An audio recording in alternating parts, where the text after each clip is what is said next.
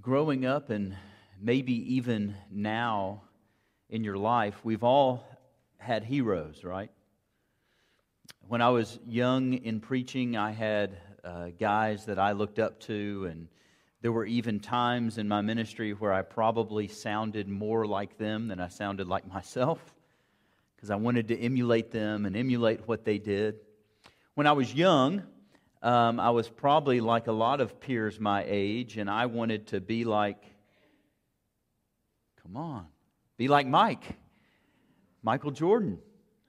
In fact, embarrassingly, um, when I was young and playing basketball, I talked my parents into getting me a knee brace for a knee injury that I did not have. Because that's what Michael Jordan did. And I do think I practiced playing basketball with my tongue stuck out um, as well until I had coaches in middle school that told me to stick that tongue back in your mouth, boy. Um,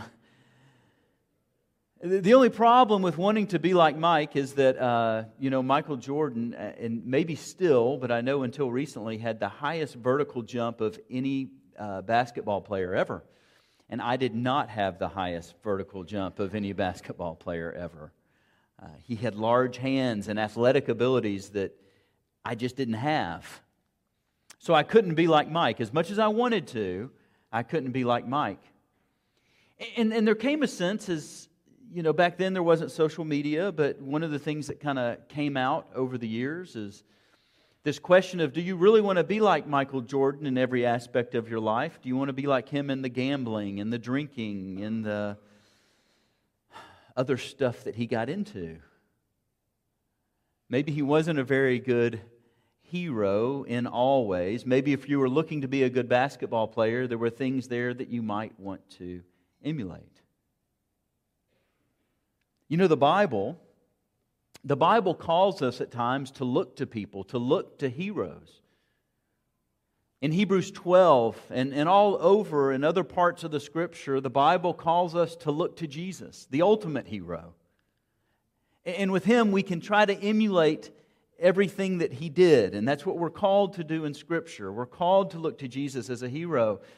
But if you're familiar with the word, you know in Hebrews 11, that's before Hebrews 12, the author of the book of Hebrews tells us, hey, look to all these people, emulate these people. And there's this long list of what we call the heroes of the faith.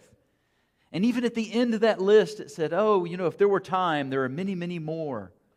But in that list, you have people like Moses, you have people like Abraham, you have people like Sarah, Enoch, Rahab. That the Bible calls us to look to, look to them. How do we do that? Now, certainly, if we were to if I were to preach on Hebrews 11, the goal would not be for you to come in carrying a staff so that you could be like Moses. That's not what the Bible is calling us to. Certainly, certainly, hopefully, what you would not do is that you would come in here and start lying if you're married and saying that your wife was your sister, like Abraham did. What the Bible is calling us to is not looking at these men and women themselves, but looking beyond them and looking to what God is doing in and through their lives so that we can trust the God that they serve. And the Bible calls us to that, and we need this at times in our lives. We need examples. One of the things that uh, happens very often uh, when I'm counseling folks is that sometimes people will come in and they're just uh, stricken with anxiety, stricken with worry. And, and, one of the things that I will often say to them is I, if they're sitting in the chair in my office, I'll say, Hey, you know what the Bible says about worry, don't you, and anxiety? And, and many times they may say, No, I don't know what the Bible says about worry and anxiety. I say, Well, the Bible says, Be anxious for nothing. And I just sit there, and you see the doom come over their face. How can I not be anxious? How can I not worry? And thankfully, the Bible, Jesus, as he was talking about not being anxious and not worrying, he didn't just leave us there, did he? He said, Look at the flowers in the field, look at the birds in the air. He draws us into this principle of the Lord's care and the Lord's control. And by giving us these examples, he, he, he brings us into he brings us into this truth of how we can overcome anxiety and worry. Our scripture today is not about anxiety and worry, but as you heard Gary as he read the scripture right off the bat, you hear the call, don't you? Therefore, be patient. Over five times in this little section, we have this idea of patience. Be patient. And the question we should ask ourselves is uh, how do we do that? You know, if you're somebody who needs patience, which is probably all of us, as you sit in the chair under God's word, what do you do? Do you close your eyes and just grip your fists and say, okay, patience, come out? Do you just have a mantra that, that we're to quote over and over again? Okay, Lewis, be patient, be patient, be patient, be patient, be patient. It's difficult. it doesn't work that well. Verse 8 gives us a little more, but you too be patient. Strengthen your hearts. How do you do that? Maybe go for a jog, get that cardio in, or maybe get a high in, intense interval workout. It's not what the biblical writer is talking about. As the biblical writer is telling us, as James is telling us to strengthen our hearts, it's not just this emotion, like, hey, get your emotions under control, but it's the whole being, the whole essence of who we are. Be patient. Be patient by strengthening your heart. And we should begin to ask the question how in the world do I do that? Think this is an easy question and answer. Is there a need for patience? Do you have a need for patience?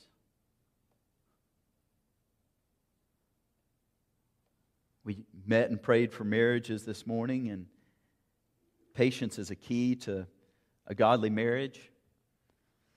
Patience is a key to raising children.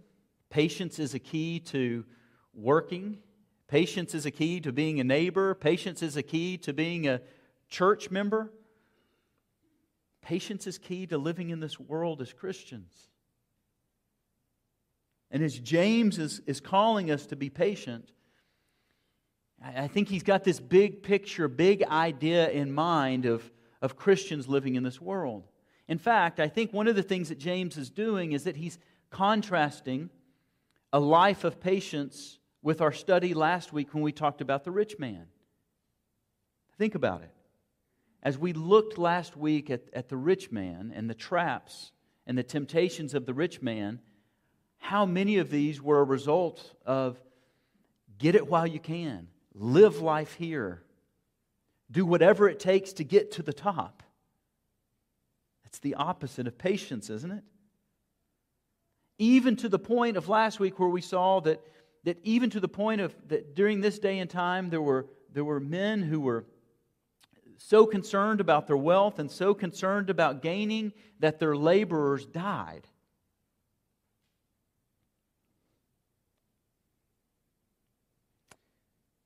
Look at the folly again. Notice the contrast between last week and this week. Come now, you rich, weep and howl for your miseries which are coming upon you. You're getting it now, but you're not seeing what's coming upon you. Verse 3 Your gold and your silver have rusted, and the rust will be a witness against you and will consume your flesh. It is the last days. Is it? It is in the last days that you have stored up your treasure. Verse 5 You've lived luxuriously on this earth and led a life of wanton pleasure. You have fattened your heart in the day of slaughter. You haven't strengthened your heart, you fattened your heart. There's a contrast here. And as James is writing this to his audience, one of the things that I told you last week that I, I, believe that his audience was, was built up of mainly people who did not have, who were not rich. And part of last week's message was, was, was to kind of cut the legs out from under any temptation for the poor and the wanting to, to look at a life of rich and to have that temptation to, for your heart to be set on that idol. But, but there's also more here.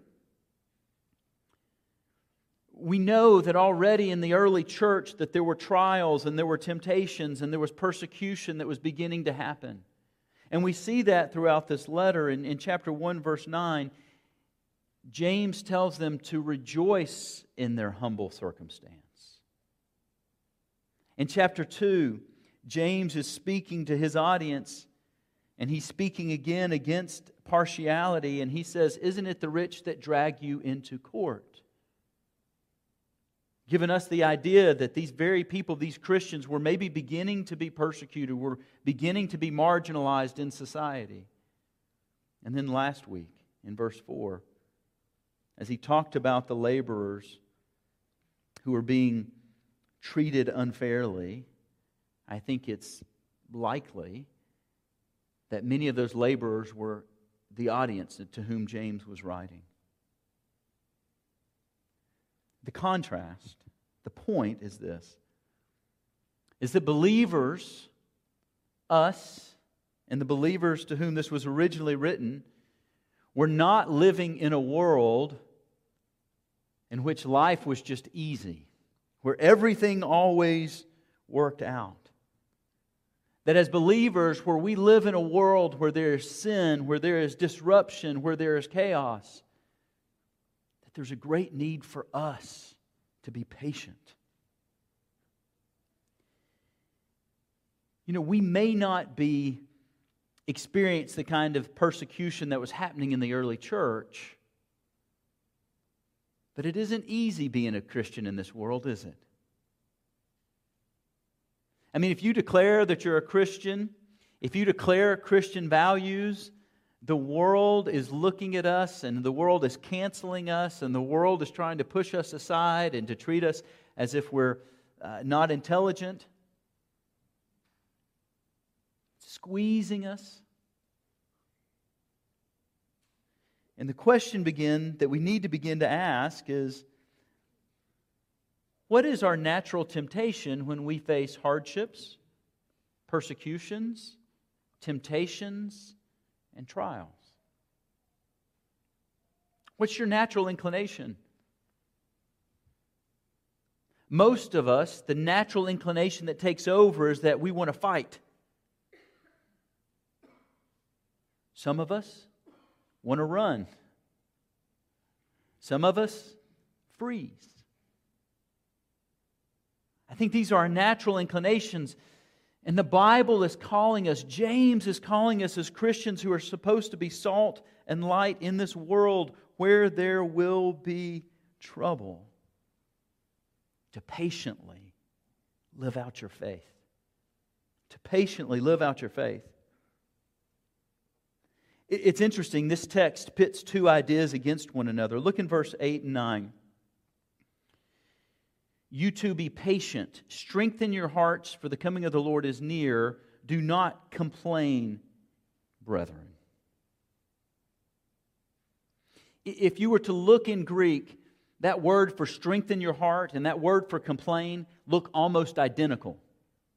Which means that when you were, to hear this in Greek, it's almost this play on words. And so it really seems like James is pitting these two things against one another. Like, hey, you have a response when, when trials, temptations, hardships, difficulties, they're going to come. Are you going to strengthen your heart and be patient? Or are you going to grumble and complain? It's interesting how much of this book hinges on uh, a section of chapter 3. And, and I just want you to hear it again. Chapter 3, verse 14. But if you have bitter jealousy and selfish ambition in your heart, do not be arrogant and so lie against the truth. This wisdom, wisdom is not that which comes down from above, but is earthly, natural, and demonic. For where jealousy and selfish ambition exist, there is disorder in every evil thing. Can't you hear flowing right out of, if you are following that kind of wisdom, can't you hear flowing right out of that a heart that complains? It flows right out of that. And, and conversely, Verse 17, but the wisdom from above is first pure, then peaceable, gentle, reasonable, full of mercy and good fruits, unwavering, without hypocrisy. And the seed whose fruit is righteousness is sown in peace by those who make peace. What you hear is if you are following the path of wisdom from God, what naturally flows out of that? Patience, peace How difficult would it be this morning for me to provoke you to grumbling?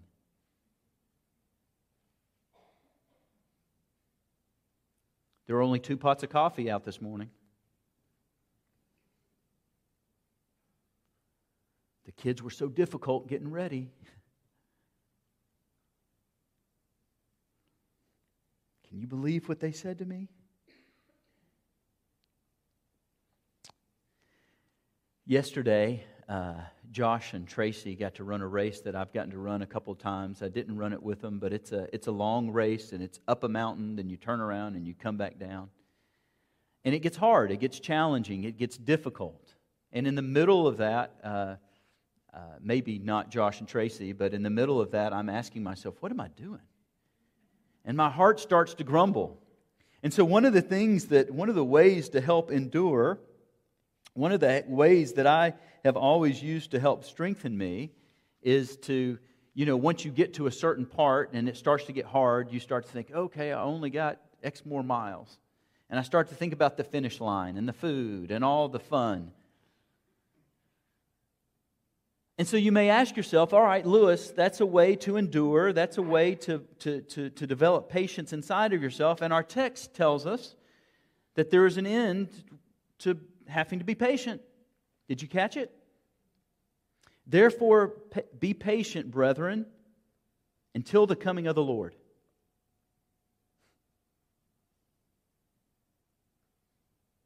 Until the coming of the Lord. And some of you are saying, if I have to be patient that long, Maranatha. Lord, come quick.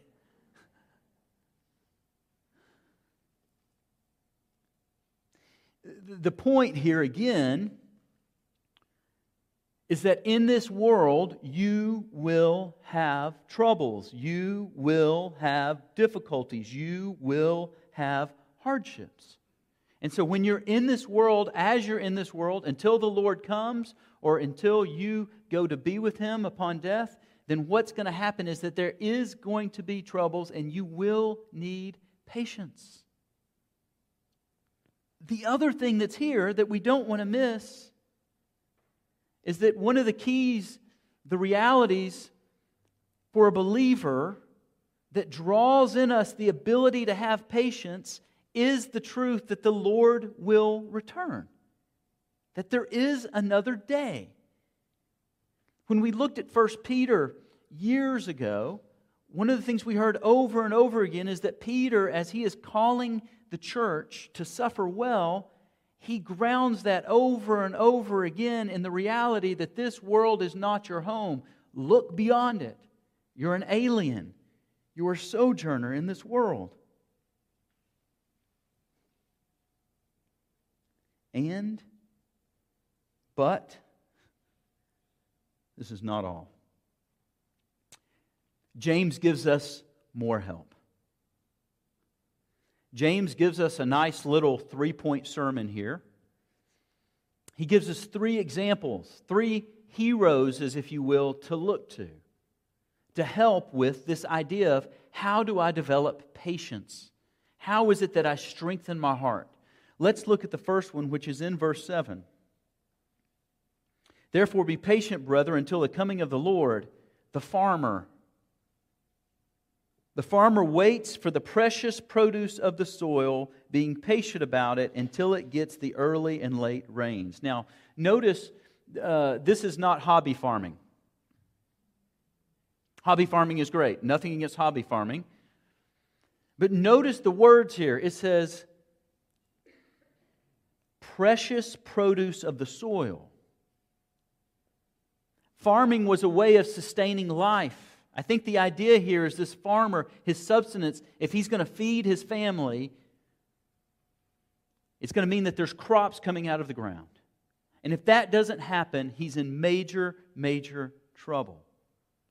So we're not, we've got to get the idea of Publix and those sort of things out of our head. Consider the farmer.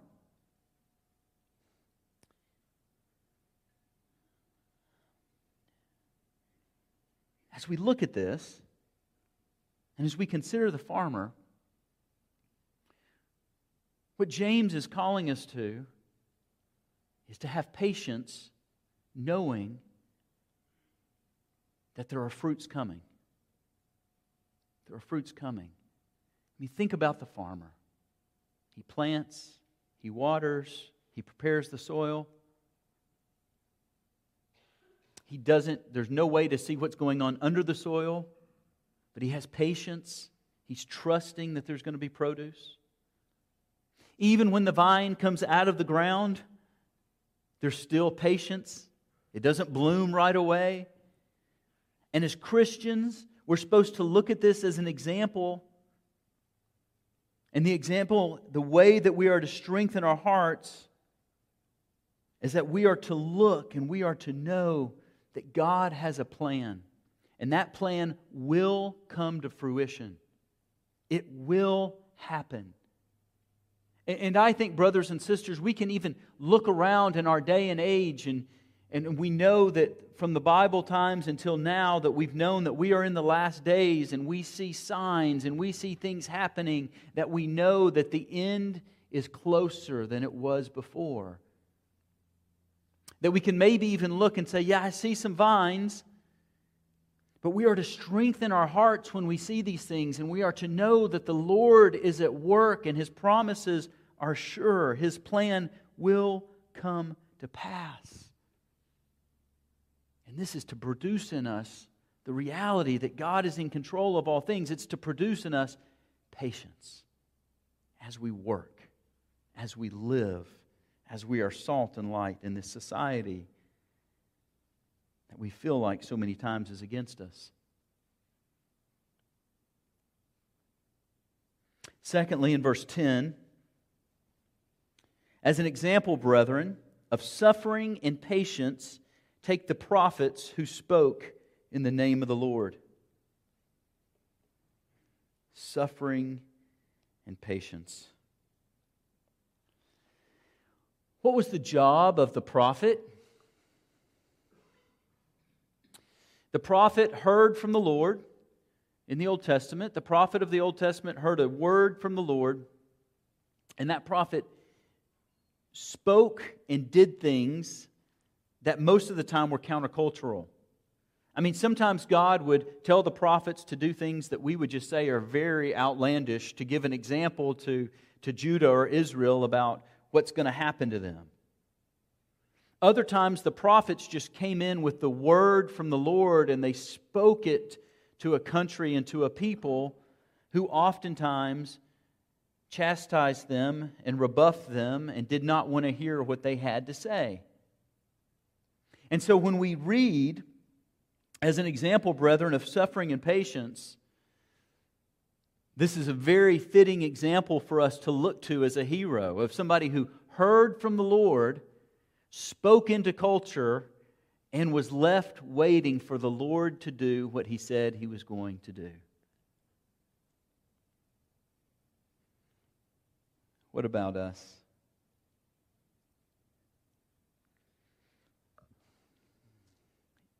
Isn't it interesting, brothers and sisters, that God has given us His Word? And as God has given us His Word, one of the things that we see is that if we go to the Old Testament and as we read the prophets, we see that it happened. It came true. God's Word is true. And then as we look in the New Testament, and as this passage is dripping with the idea of the coming of the Lord, one of the things that we see and that we know is that God's promises will come to fruition. And we have enough here to know that God will win. Christ will return. The end is sure. God has spoken. And we, like the prophets of old, look into this word and depend upon it, and we speak and we act out of it. Strengthen your hearts, brothers and sisters. You have a word from the Lord, and it's written. You can meditate on it, you can read. Oh, that we would spend our lives gaining strength from this book that we've been given. The third example we find in verse 11 that we're to look to. We count those blessed who endured. That word blessing there is the same word that's used in the Beatitudes. And if you've been with us in our study of James, you know that uh, over and over again we see these parallels of James and the Sermon on the Mount and the Beatitudes. And it's just dripping, the pages of James are just dripping with Jesus' Sermon on the Mount. And so when we hear this, this is the same word of blessed. We count those who are blessed who endured. You have heard of the endurance of Job and have seen the outcome of the Lord's dealings, that the Lord is full of compassion and is merciful. Job suffered real loss. Job suffered real heartache. Job suffered real temptation. There was a process, but I want you to hear the words of Job. Job answered the Lord and said, I know that you can do all things, and that no purpose of yours can be thwarted. Who is it that hides counsel? Who is this that hides counsel without knowledge? Therefore I have declared which I do not understand. Things too wonderful for me, which I did not know. That in the midst of the turmoil, in the midst of the trouble, we see Job, that Job saw God. And when he saw God, he saw the character of God, that God is full of compassion, he's full of mercy, he is sovereign, he is good.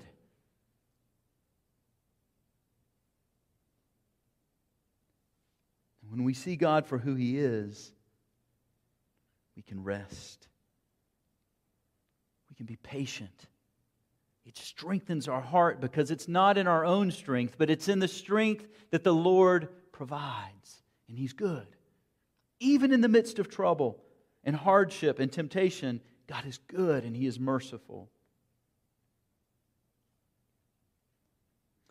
I said there was a nice little three point sermon, but I think there's maybe one more. Verse 9. Do not complain, brethren, against one another, so that you yourselves may not be judged. Behold, or look, the judge is standing right at the door.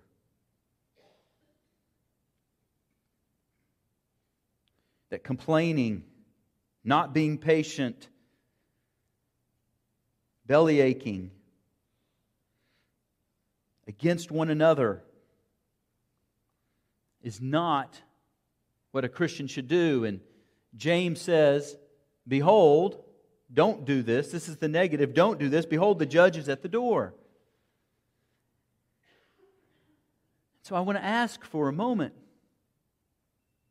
what happens when we look at the judge?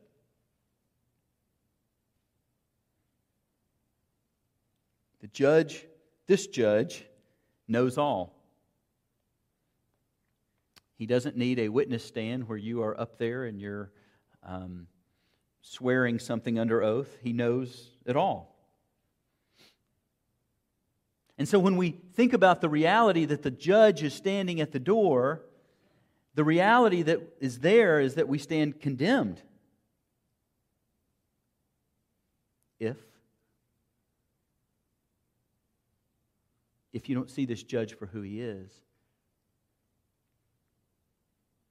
See, brothers and sisters, if you're a believer here this morning, one of the things that you know is that it's this same judge who knows all these things, who knows your struggles. It's this same judge that made a way to pay for the penalty of your sins.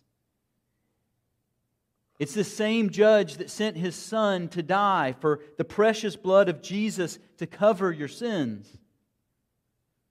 And so, in some ways, as Christians, when we are given to grumbling against one another and we behold that the judge is at the door, it should draw us into this reality I am a sinner. And that I can't do this on my own. I can't change this heart on my own. But God, you have made a way. Your Son and his death, burial, and resurrection have changed everything. And as a Christian, as a Christian, that paves the way. That paves the way for me to live a life of patience because I'm not doing it alone.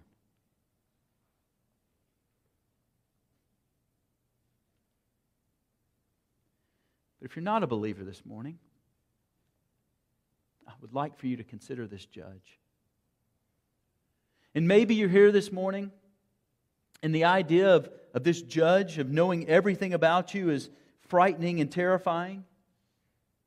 Maybe there's this, maybe I think all Christians live with some sense of existential fear of what's going to happen when I die. Who am I? I, I? It's hard to be patient, it's hard to be peaceful. And I want you to hear this morning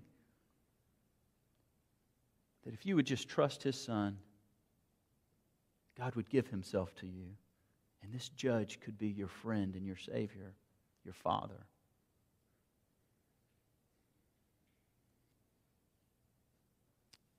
See, there's no real room. When we think about what God has done for us, there's no real room for grumbling in our lives, is there? We look at the story of the Old Testament of the Israelites who had been brought out of Egypt, who'd been saved, who went through the Red Sea, and it's the same word, isn't it? They get into the wilderness, and what do they do? They grumble. What about us? How do we face troubles? Where is it that we look when hardships and trials come? I think I've told this story before, but it's really fitting. My grandfather, my mom's father, was a wonderful Christian man, and towards the end of his life, he had dementia.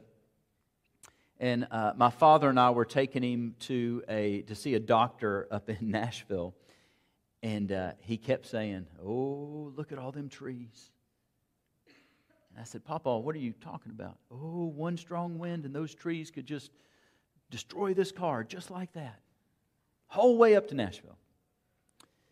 And then I thought back, it started to make sense. Before he left his house in Illinois, he had all the trees in his front yard cut down. He had grown up in Oklahoma where there were tornadoes. And as he got older in life, he got fearful. And every time he looked at those trees, I'm sure as he sat on that front porch, as he was apt to do, he'd sat on that front porch and be like, oh, look at that tree.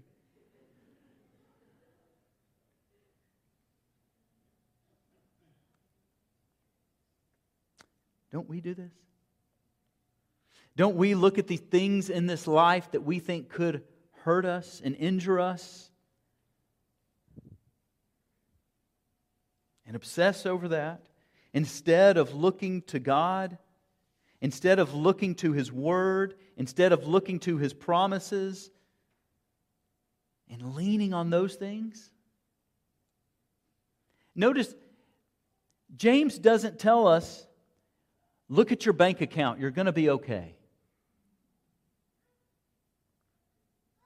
Look at your status. Teenagers, look at your girlfriends, your boyfriends, your grades. Look at your job. Look at your spouse. Look at your kids. All these things will fail you. James doesn't call us to look at those things, he calls us to look at the things that are eternal God, His Word, His promises. Where will you look this morning? Can you take this text in your life and apply it to yourself and strengthen your heart and grow in patience? And I just want to say, as someone who fails at this many, many, many times and far too often, that I'm thankful for the grace of God that continually reminds me through His Word to look to Him, to look to His Word, and to trust in His promises. And I'm faithful for men and women like my spouse, Casey, and the elders of this church that when they hear me getting impatient, remind me over and over and over again look to God, look to His Word, look to His promises. Let's pray. Heavenly Father, you are good. You're sovereign. You're compassionate. You're merciful, even in the midst of hard times.